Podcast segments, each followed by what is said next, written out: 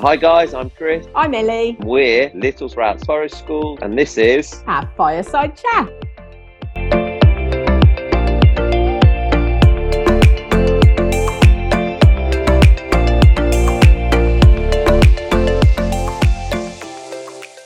I don't know So- why I waved. Sorry. so we should probably put a disclaimer in as well that despite being called Fireside Chat, we're actually on Zoom, aren't we? Because of the global yeah, we are socially distanced. By a few miles. Okay, so this is So- sort of our second episode, isn't it? Yeah, Possibly. this is like pilot number five. At what stage will we stop saying it's a pilot and just go, "This is this is it"? It's a safety net where like it's rubbish. It's, it's just a pilot. It doesn't count. So we've decided to include a regular feature where we talk about things that have inspired us this week. And that way, if people are tuning into us for some real inspiration and they don't find it from us, at least they might hear about some cool things and people to follow and find out more about. So Chris, what's inspired you this week? So the first person or people I wanted to give a shout out to really was uh, Nurture Network. We actually were on one of their podcasts, one of their episodes, and I really feel like from the infancy of Little Sprouts starting, they sort of nurtured the business and they, they mentored us really, didn't they? So I want to give a big shout out to Ben Birchall from Little Green Frog Cafe, Charlotte Shutt at Brand Remarkable, and Clara Wilcox at Balance Collective together that trio they run a charity called nurture network and they support local businesses in Lichfield and they do lots of fantastic things for families and the community so i think i've got to give a big shout out to those guys because they were really believed in the vision and they sort of pushed me to go for it so i think it, i'd have to start with them really to uh, kick things off For sure. They're great people to follow as well on Instagram. They always post about things that are happening in the local area, don't they? I've found out lots of cool things that have been going on through them. Fab. And then, well, my ones, I, I think I've nicked them from you, so I don't know whether you want to do. Do you want to do them? Because that really, they, they were yours that I nicked. well, I think we both agree on that we should give a shout out to Children of the Forest, who are a forest school based in Devon, but that we know through listening to their podcast, which is an actual forest school podcast. it's the real deal. They've certainly inspired me. I know when I was training, I looked for Forest School podcast straight away, and that was the actually the only one that came up, which I found really surprising that more people weren't talking Mm. about it, and perhaps is one of the reasons why we're doing this. But they do a real deep dive on topics around Forest School and child development and alternative forms of education. They have loads of cool guests on there as well. And mm-hmm. so if you don't follow them already and you're here because you're interested in Forest School, then you definitely need to give them a listen. Yeah, check them out for sure. And then I think the set, the the other name that we both had was from this week, Richard Irvine. So we sort of had a retweet from Richard Irvine and a follow from him this week, which was really cool. We're definitely fangirling, weren't we? Do you want to explain a little bit about that? Yeah, I wanted to shout out to him because I really, I've got his book called Forest Craft. It's a child's guide to whittling in the woodland and tool work's something that my kid really loves doing. And it's a, a element of the forest school training that I was really looking forward to and really enjoyed. So this is a book with, it's aimed at children, but it's really suitable for anyone. It's really clearly shows you how to make a wide range of different things from green wood with just hand tools. So you don't need a tool shed or anything. It's got really good explanations and diff- for different carving techniques and whittling. So if you're interested, if you're a beginner or if you just want a bit more inspiration, really, I definitely recommend Forest Craft by Richard Irvine. And also, I was so excited because you posted I'd made a whisk out of the book. It shows you there's a tutorial to make a whisk from the top of an old Christmas tree. And I tried it last year and totally messed it up because I didn't read the instructions. Ended up with a spider flower, which was absolutely useless as a whisk. But this year I read the instructions. I kept my Christmas tree, made the whisk, and you posted about it on our Little Sprouts Instagram page, didn't you, and Twitter? And yeah, Yeah. he commented as well. So I felt like that was my moment of Forest School fame. We've made it. That's it. Pack away your wellies. Hmm. Have you got any more? Uh, I think I have one more. Well, again, it's it's the same one as you had on your list. Was uh, Chris Wishart? Um, Yeah. just because I think um, the sessions that I've attended, the well, you sum it up nicely. What's it called? What the session? Like a skill share?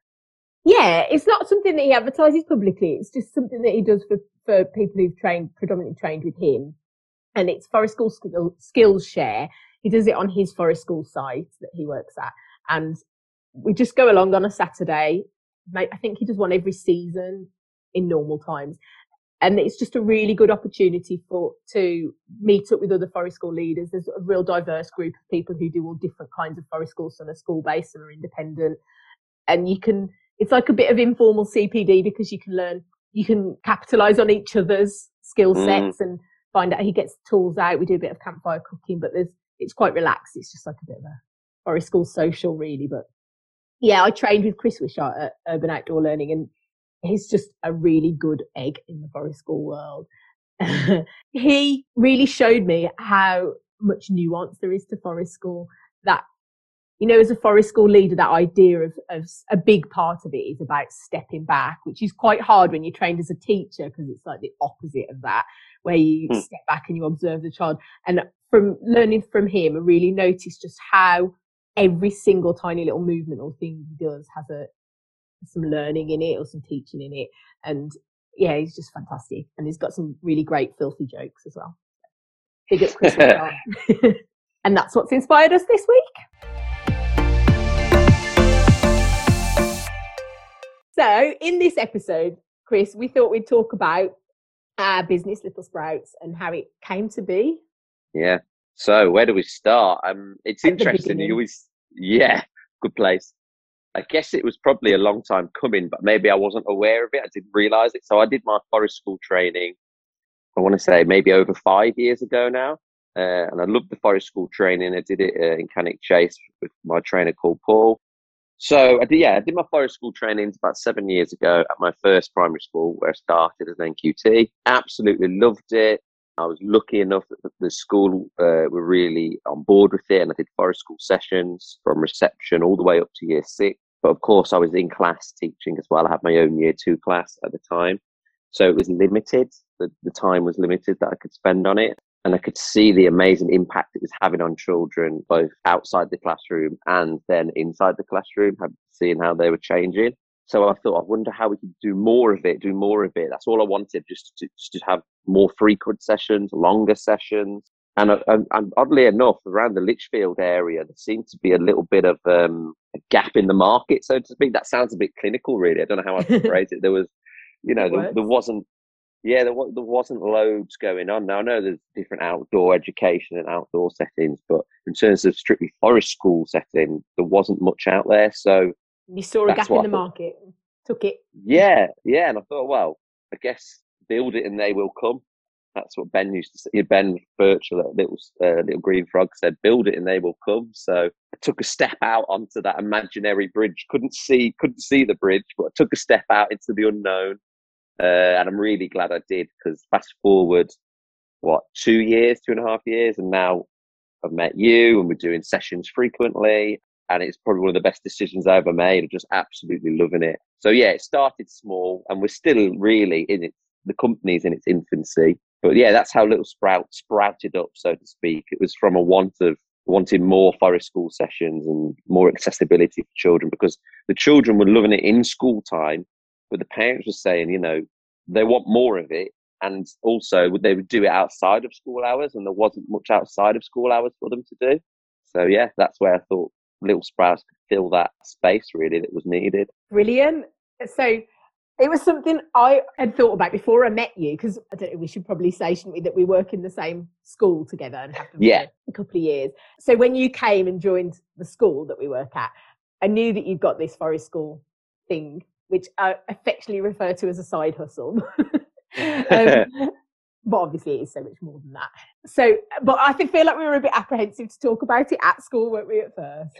Yeah, that's and, right. Yeah. So I've did my forest school leader training with Chris Wishart at Urban Outdoor Learning about two years ago now. Prior to that, I hadn't sort of always kept one eye on Forest School. I was aware of it. The school I worked in before had was really lucky to be on the same street as an amazing forest, Roughwood in Willenhall and we had a forest school leader and I watched her. She, she was the nursery teacher originally. She did her training and I just remember seeing like a light come on in her eyes. She was so passionate about it. And she actually ended up then being a full-time forest school teacher there. So we used to go on to, on in sessions with the children. I had year five at the time. We did some sort of, it wasn't forest school really. It was cross curricular writing, but with an outdoor inspiration we did this unit of work about Robin Hood and campfire stories. We had wanted posters. She put wanted posters up in the forest for us, and we went through and we found these wanted posters, and then uh, we did had lots of experiences in in the forest with the children to inspire them to write some campfire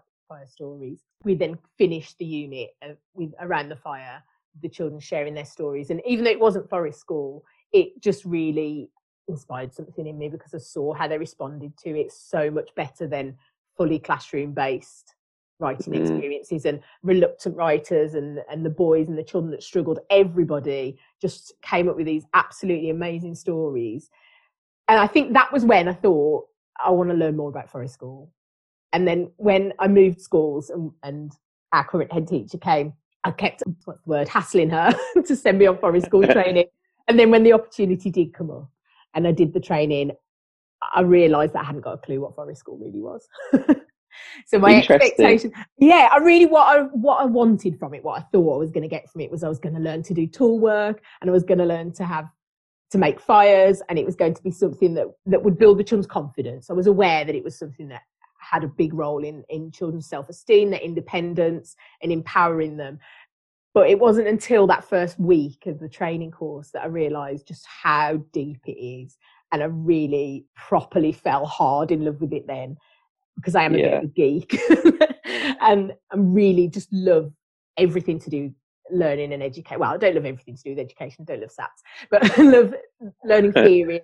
I'm fascinated by how children develop. And when I realised that actually forest school was was actually a, a, process, and that although it is important that it takes place in a, a wild setting, it's actually about not necessarily about the setting, but it's about the the process that happens and all the different elements to that holistic development of the child. So, but from that week that I trained, I've hmm. really just felt this real pull to do more and more. So when we finally did talk about the fact that you you owned Little Sprouts and you were looking for somebody else to come on board, it just felt like a proper fate moment, didn't it? Absolutely, yeah. The universe created the positive coincidence. That's what I always say. it, was, it was perfect timing, wasn't it? Really.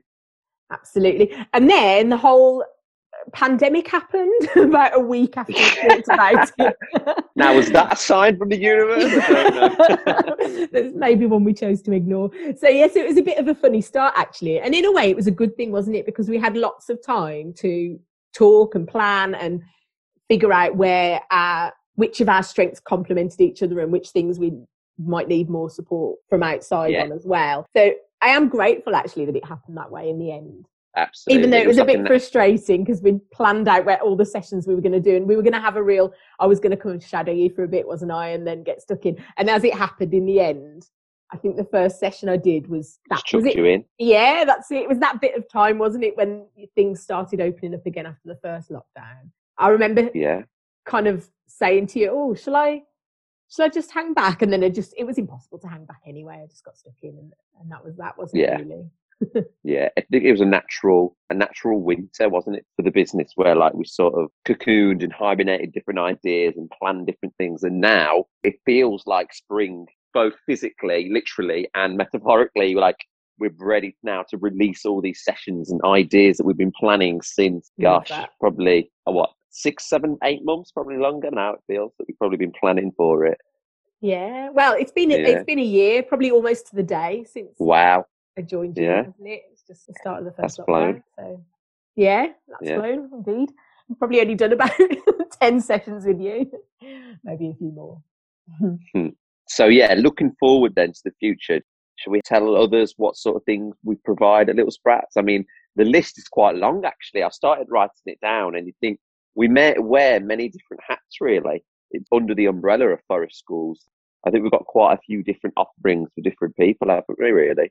yeah, I think every time we have a, a, kind of business strategy meeting, we end up talking about so much more than Forest School, don't we, as well? Because we've both got a common passion for well-being and family and education, and so we have got lots of ideas, haven't we, beyond Forest School? Yes, yeah. So I think the most popular one, the people that probably, if, if you do know Little Sprouts and you are a Little Sprouter, if you're not um, just Chrissy's probably, mum listening because you have to. whoop whoop. Big up, Sheena. probably the play and stay sessions. That's how. That's the first sessions we ever offered. Was we do it every last Sunday of the month, and that's where uh, parents stay and the children and parents play. we say two to twelve year olds, don't we? We really want it to be accessible to all. And, to be fair, we we we do get a really good mixture of, of ages, don't we? Yeah, there probably most... is the majority of sort of five and under, aren't they? But we do get yes. some older ones. Usually, there's siblings, aren't they, that come along. The yeah, kids. and we differentiate the activities for them. I think looking forward to the future, we have discussed, haven't we? Perhaps a, a smaller play group and a larger play group, and maybe differentiating the ages in the future. But yeah, I think that's where my experience as a parent drives my kind of future mm. plans for us. Is that because my kid is eight now. I remember when he was in the baby toddler stage, there's just so much for that age group in terms of things that you can go to because obviously they're not they're not school age, but also I read so many books, there's so many different forums and so many resources mm. out there for mm. parents of young children and babies.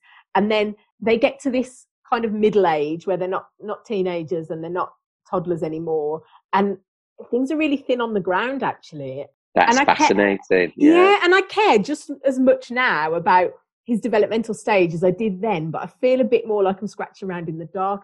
And so I've got a real love, and also my experience as a teacher, I really do love that key stage two, sort of mm. seven to 11 year olds. I just think they're great fun and a really good balance because they're still a bit cute, but they also yeah. are so complex and you can have some good really good conversations with them, some good banter. Mm. I just think it's a really fascinating age group and that there's probably not enough out there for them. So one idea that we've talked about that we'd like to offer in future is an offering specifically for those older children. Sort of like I know Children of the Forest and, and there are other forest school providers available. Other forest schools are available.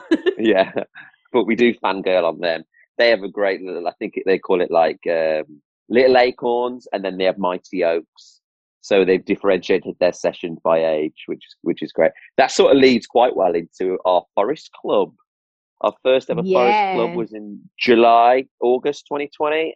It was so popular, so popular. And I think this summer, Ellie, it's going to be crazy. I've already had literally tens of people asking me about it, um, which is a lot by my standards. But um, it's for Forest School, really exciting.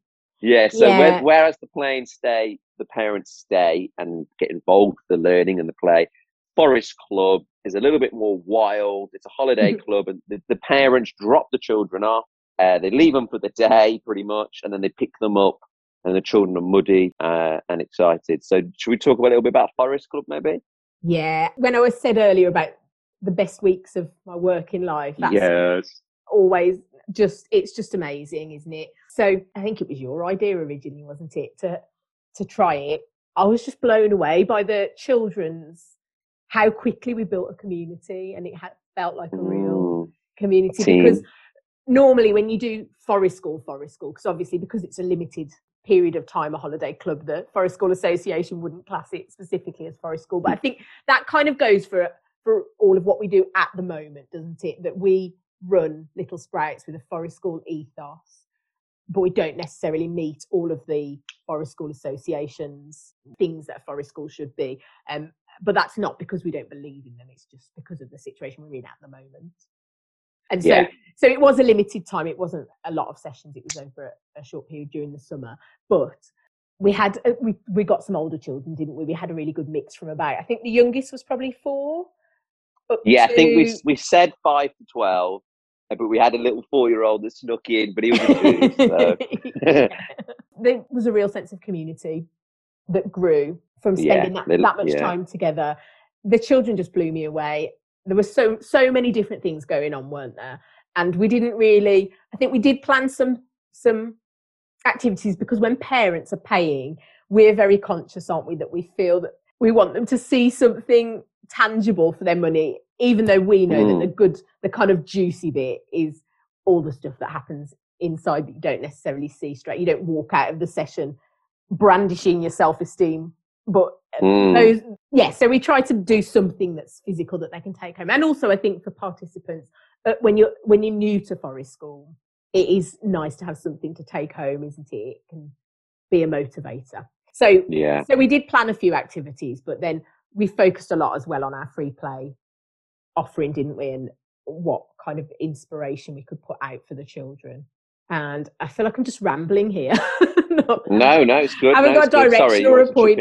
Just other than just to say, Forest Club is awesome and it's coming this summer. uh, yeah, there must be. I think there probably are more things for us to say about it, aren't there?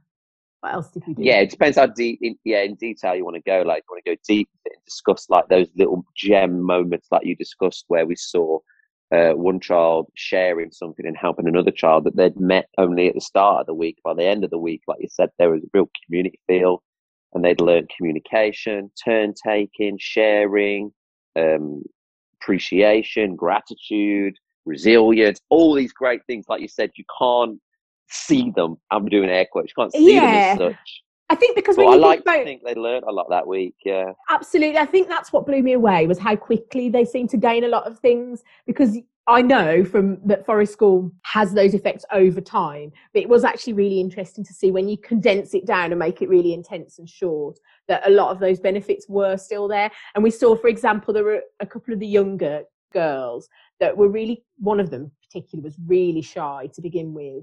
And then by the end of the week, she was volunteering to give things out around the fire circle. And when we did our final reflection, she spoke in front of the whole group and, and the parents. We invited the parents to that reflection as well, didn't we? And that was one of those moments where.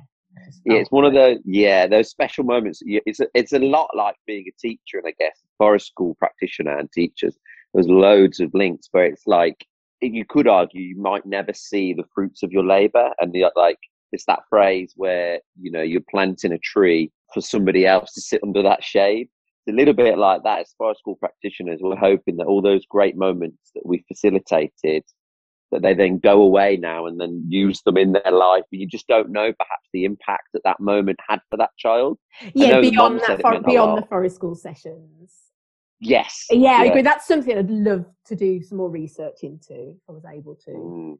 Like long term. Yeah and how it Yeah. affects beyond i mean there have been studies into it but a lot of them even even the long term studies are over a relatively short period of time really Mm. and i'd really and i think it's probably quite hard to measure which is probably why there aren't millions of studies on it but what impact it has outside of the forest setting over time i think is really i'm really fascinated by Mm.